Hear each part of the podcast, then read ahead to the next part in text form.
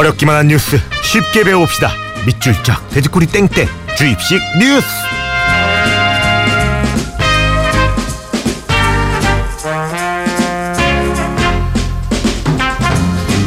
굿모닝 FM의 personal 뉴스 트레이너 시사평론가 김선 씨 안녕하세요. 네, 안녕하세요. 야 점점 더워지고 이제 휴가 계획 슬슬 세울 때가 됐어요. 아침이 됐는데 벌써 후끈해요, 네. 공기가. 후끈하죠? 네, 이제 슬슬 떠날 때가 됐다는 생각이 드는데요. 아니 매년 뵈면은 휴가 정말 제대로 보내시더라고요.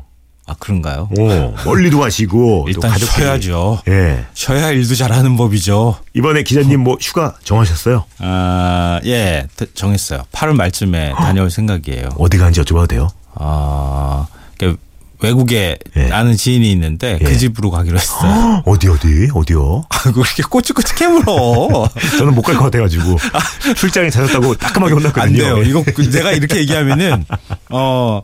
이 방송을 들으신 분 중에 예. 저를 아는 분들이 제 예. 와이프한테 또 얘기를 해준다고 하더라고요. 이거 공개하면 안 돼요.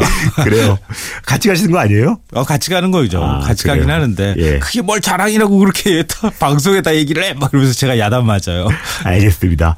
야, 안 그래도 뭐 휴가 계획 세우시는 분들 많은데 요즘 아 진짜 뒤숭숭한 뉴스가 있더라고요. 일단 이 준비된 컷 올리고 말씀 나눠볼게요. 갑니다.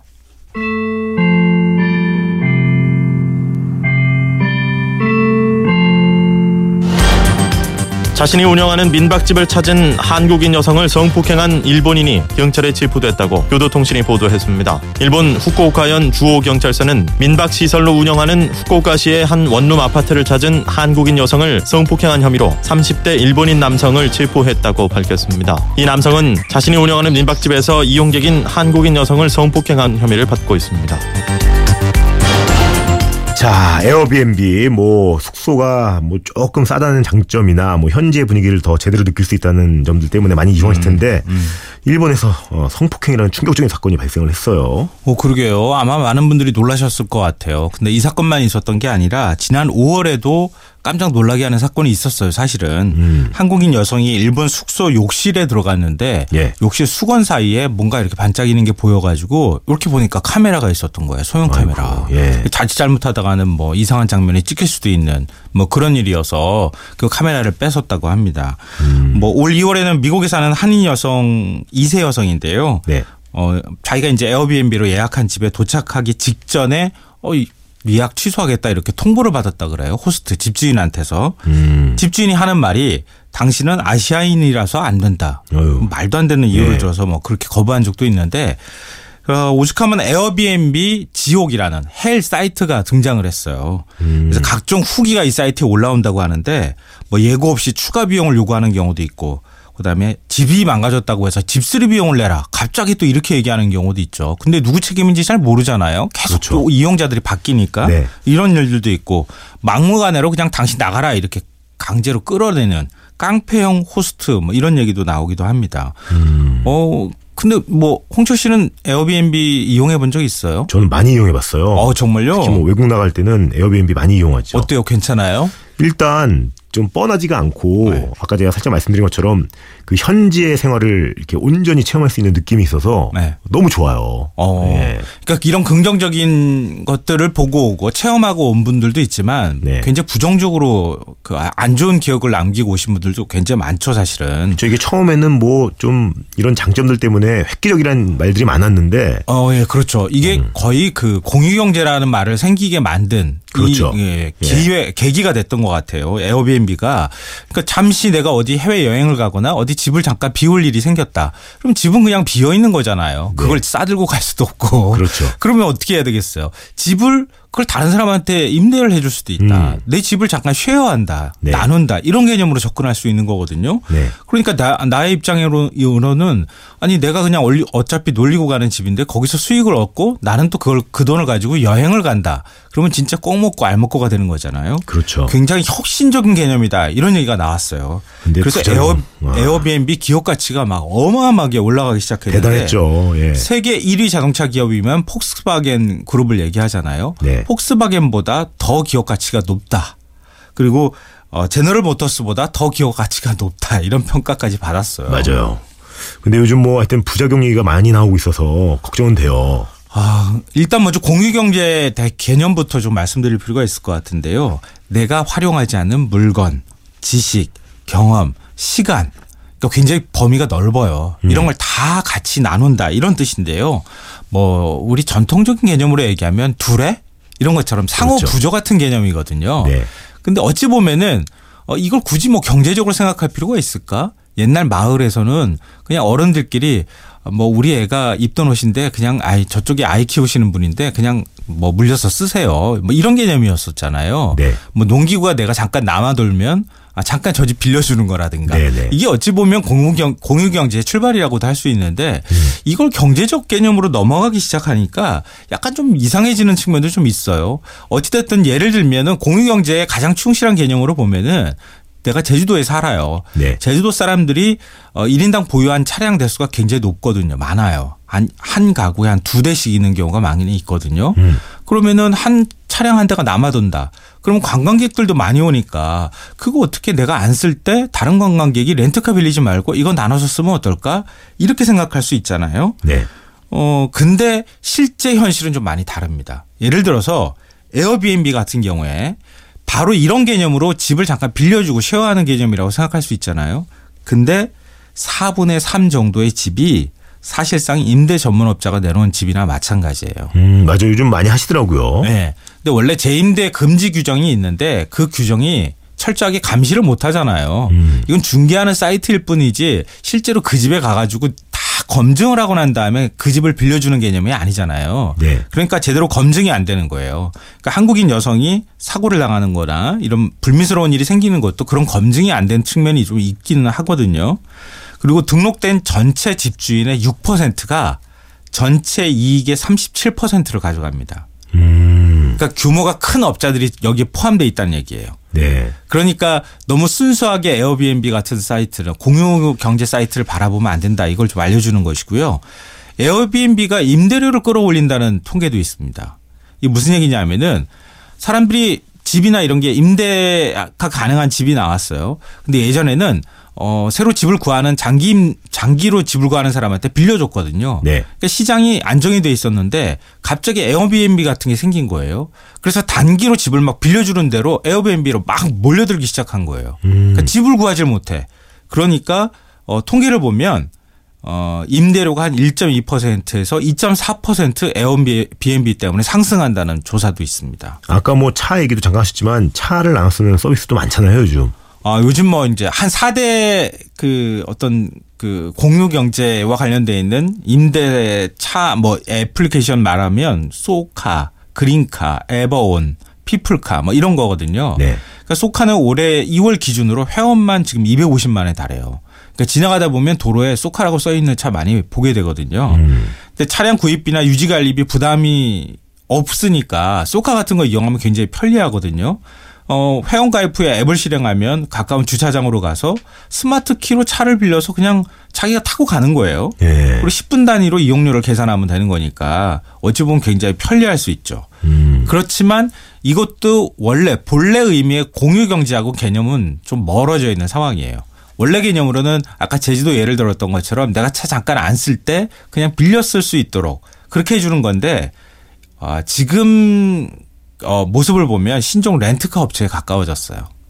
그러니까 렌트카 업체가 기존에 했던 거하고 조금 다른 방식으로 영업을 하는 것뿐이지 실제 개념은 공유경제 개념하고는 좀 거리가 멀리 좀 떨어져 있어요. 근데 이렇게 한 이유는 있어요, 사실은. 뭐 소카 창업주 얘기를 간단하게 말씀드리면 초기에는 차를 그렇게 나누려고 시도를 했다고 하는데요. 차를 만약에 내가 그렇게 빌려주게 되면 개인 사업자로 분류가 돼요. 네. 개인 사업자로 분류가 되면 세금도 내고 다 해야 되거든요. 그러니까 사업자 차가 돼버려요. 내 개인 차가. 이런 법률적인 한계나 이런 것들을 뛰어넘지 못해서 결국 렌터카 업체화 돼가고 있는 중이다. 이렇게 볼 수도 있고요. 그렇기 때문에 차를 빌렸을 때 요즘에 신원 확인이 잘 안 되기 때문에 네. 청소년들이 차를 빌린 다음에 막 사고가 나는 경우도 생기기도 하고 그다음에 가장 문제가 많이 되는 게 차 외관이 좀 찌그러졌다거나 아니면 차가 고장이 났다거나 이러면 누구 책임이냐. 음. 이 책임 소지를 둘러싸고 논- 논란이나 분쟁이 많이 발생해요. 그래서 이게 아주 불만 요인이 많이 되는 것 같아요. 뭐 요즘 뭐 4차 산업혁명이란 말 많이 하잖아요. 네. 이렇게 나눠 쓰는 공유경제랑도 관련이 깊다고 하더라고요. 어, 굉장히 관련이 깊습니다. 이 4차 산업혁명이 바로 소유가 아닌 공유 개념, 협, 협업 개념이 포함되어 있는 거예요. 그러니까 온라인 플랫폼을 기반으로 누구나 경제에 참여가 가능하다. 경제 활동을 할 수 있다. 이런 개념이 포함되어 있는 거거든요. 그러니까 뭐 우리 뭐 이 특정 앱을 얘기해서 좀 그렇지만 카카오 드라이버 이런 네. 경우에는 앱을 통해서 그 내가 대리 기사를 하고 싶다고 하는 사람들 기본 요건만 충족되면 누구나 할 수 있잖아요. 음. 이것도 이제 일자리를 나누는 내 시간을 나누는 개념이라고 볼 수 있다는 거죠. 그리고 뭐 카카오 택시 같은 경우에는 나의 재능을 나누는 것이라고 또 할 수 있잖아요. 어, 이런 것처럼 소셜 미디어로 실시간 사람들이 다 연결이 돼 있으니까 스마트폰 앱만 실행하면 각종 서비스를 다 공유하고 나눌 수 있다. 그리고 실시간으로 내 위치 추적을 한다거나 내 정보를 가지고 내 취향을 어, 커다란 어떤 데이터 빅데이터를 만들어서 그걸 가지고 새로운 어떤 서비스를 제공할 수 있다. 어, 언제 어디서든 스마트폰 결제가 가능하다. 뭐 이런 개념이 4차 산업혁명이라는데 다 포함이 돼 있는 거예요. 음. 근데 뭐 어. 우려의 목소리도 크더라고요. 근데 문제는 뭐냐 하면은 이걸 이제 기경제라고 하는데요. GIG 영어로 네. 이 기기라고 하는데 아 이게 무슨 뜻이냐 하면은 초단기 임대 계약이나 이런 노동 계약이 많이 이루어지게 돼요. 이렇게 되면은 아까 이제 대리운전 서비스 말씀드렸잖아요. 네. 그러니까 정식 대리운전 회사와 계약을 맺는 관계가 아니라 그냥 내가 프리랜서로 활동하는 거예요. 이런 식의 일자리가 많이 생긴다는 거죠. 이렇게 되면은 지금은 일자리 구조가 수직적인 구조잖아요. 그래서 갑을 관계 이렇게 얘기하지만 그러면 수평적인 관계가 되지 않겠느냐. 이렇게 말은 할 수 있지만 사실 어찌 보면 그 안에서도 갑을 관계가 나타나기 시작한다는 거죠. 그리고 이런 사람들이 어, 노동 유연화가 되고 있기 때문에 이런 식의 어떤 초단기 임- 그 일자리만 많이 늘어나니까 사대 보험 혜택도 못 받고 이런 사람들이 굉장히 많이 늘어나는 현상이 발생하거든요. 그러니까 고용 안정성이 크게 해쳐지게 되는 거예요. 외국은 어때요? 이- 우리나라처럼 이런 부작용들이 좀 있어요? 아, 외국도 사실은 뭐 거의 과도기 상태라고 보면 될 것 같아요. 중국을 예를 들면 공, 공유 경제 규모가 한 600조 원에 육박해요. 어마어마하거든요. 우리 이제 서울 시내에서 하고 있는 따릉이라고 하는 거 있잖아요. 공유자전거. 네. 예. 그게 원래 원조는 중국이라고 보면 될 것 같아요. 음. 중국에서 시작이 돼서 중국 각 도시마다 많이 공유 자전거가 있고요. 네. 그 다음에 공유 우산 같은 것도 있어요. 중국 오. 각 곳곳에 있는데 몇만 개씩 공유 우산을 다 이렇게 배치하는 거예요. 위치 추적기를 달아가지고 우산을. 예. 그 이제 일정한 기본 보증금만 내면은 우산을 쓰기도 하고. 그 다음에 자판기처럼 생긴 농구공 전용, 전용 단말기를 농구장에 둔다거나 아니면 대학가에는 공유 세탁기 심지어는 공유 레미콘까지 있다 그래요. 중국에. 어이고, 예. 엄청나게 많은데 문제는 뭐냐면은 파손이나 도난을 당하는 경우가 굉장히 많아요. 공유 자전거 같은 경우에 엄청나게 파손 때문에 문제가 되고 공유 네. 우산은 몇만 개 뿌렸는데 우산이 완전히 다 사라지는 경우도 있었어요. 아이고. 그리고 이제 공유라고 말은 좋지만 어, 서비스 비용이 거의 공짜나 다름없는 경우가 많거든요. 네. 그래서 이용자 개인 정보만 파는데 혈안이 돼 있다. 그래서 짝퉁 공유 경제다 이런 비판도 있습니다. 자, 이쯤에서 실전 모의고사 문제 한번 내볼까요? 어, 문제 드릴게요. 숙박과 차량 등을 빌려 쓰는 공유 경제는 이것의 핵심입니다. 소유가 아닌 공유, 협업의 개념인 이것. 정보통신기술 기반의 새로운 산업 시대를 뜻하는 이것을 무엇이라고 부를까요? 이게 문제입니다. 네. 자, 미니나 문자로 정답 보내주시면 되고요. 문자는 샵 8000번, 긴 건 100원, 짧은 건 50원 추가됩니다. 자, 정답들 많이 보내주셨는데, 정답은 4차 산업혁명이었습니다. 공유경제라고 많이들 보내주셨는데, 문제 분명히 공유 경제라고 말씀드렸는데 공유경제는 이것의 핵심이다라고까지 말씀드렸는데, 네. 자, 4차 산업혁명 정답 보내주신 분들, 8128님, 1424님, 6136님, 곽주호님, 김혜슬님, 오덕호님 선물 드릴게요. 야, 근데 이게, 아, 참 이런 부작용도 많지만 또 안 쓸 수도 없고, 네, 이제 심지어 이제 그렇죠. 휴가철인데, 예, 이런 공유 서비스 이용할 때 특히 주의할 점 있으면 뭐가 있을까요? 뭐 에어비앤비나 예. 이런 거 갈때 예. 그러니까 예약할 때 뭘 제일 참고를 해요? 저요, 네. 평점. 그렇죠. 예. 평점이나 음. 평가 내용 그렇죠. 이런 것들 확인하죠. 예. 근데 고객 평점 참고하시면 안 됩니다. 아, 이것도요? 딱 하나만 제가 꼽으라 그러면 그것만 말씀드리고 싶은데요. 음. 에어비앤비 같은데 고객 평가를 보면은 J자 커브를 그려요. 네. 낮은 평가는 평가는 조금밖에 없고 거의 모든 평가가 별 다섯 개나 이런데 막 몰려 있어요. 그렇죠. 사람들이 예의상 자신들이 느끼는 실제 점수보다 후한 점수를 준다고 합니다. 음. 그러니까 고객 평가를 보고 아 이 집이 좋을 거다 이렇게 착각하시면 안 돼요. 그래서 직접 가봤다는 사람의 얘기를 듣는 게 일단 제일 좋은 방법이고요. 특히 여성분 혼자서 여행 가실 때는 기존의 호텔이나 이런 데 이용하시는 게 제가 볼땐더 나을 것 같아요. 안전에 대한 우려가 되게 많으니까요. 그래요. 또 잘 쓰면 뭐 약이 되지만 잘못 쓰면 늘 독이 되죠. 네. 잘 알아봤으면 좋겠습니다. 야 오늘도 시간 꽉 채웠네요. 네. 예. 그 의미심장한 웃음은 뭐죠? 아, 이제 다 하셨는데 글쎄요. 이게 뭐, 뭘까요? 같이 가나요 오늘도? 어, 같이 갈까요? 여러분 꼭 하고 싶은 거 하고 싶은 거 하세요.